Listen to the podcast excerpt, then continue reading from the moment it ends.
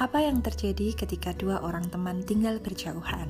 Buat saya, Hayu yang saat ini tinggal di Lund, Swedia, dan Mbak Tita, teman saya yang saat ini ada di Jogja, Indonesia, yang terjadi adalah LDR atau Long Distance Randomness.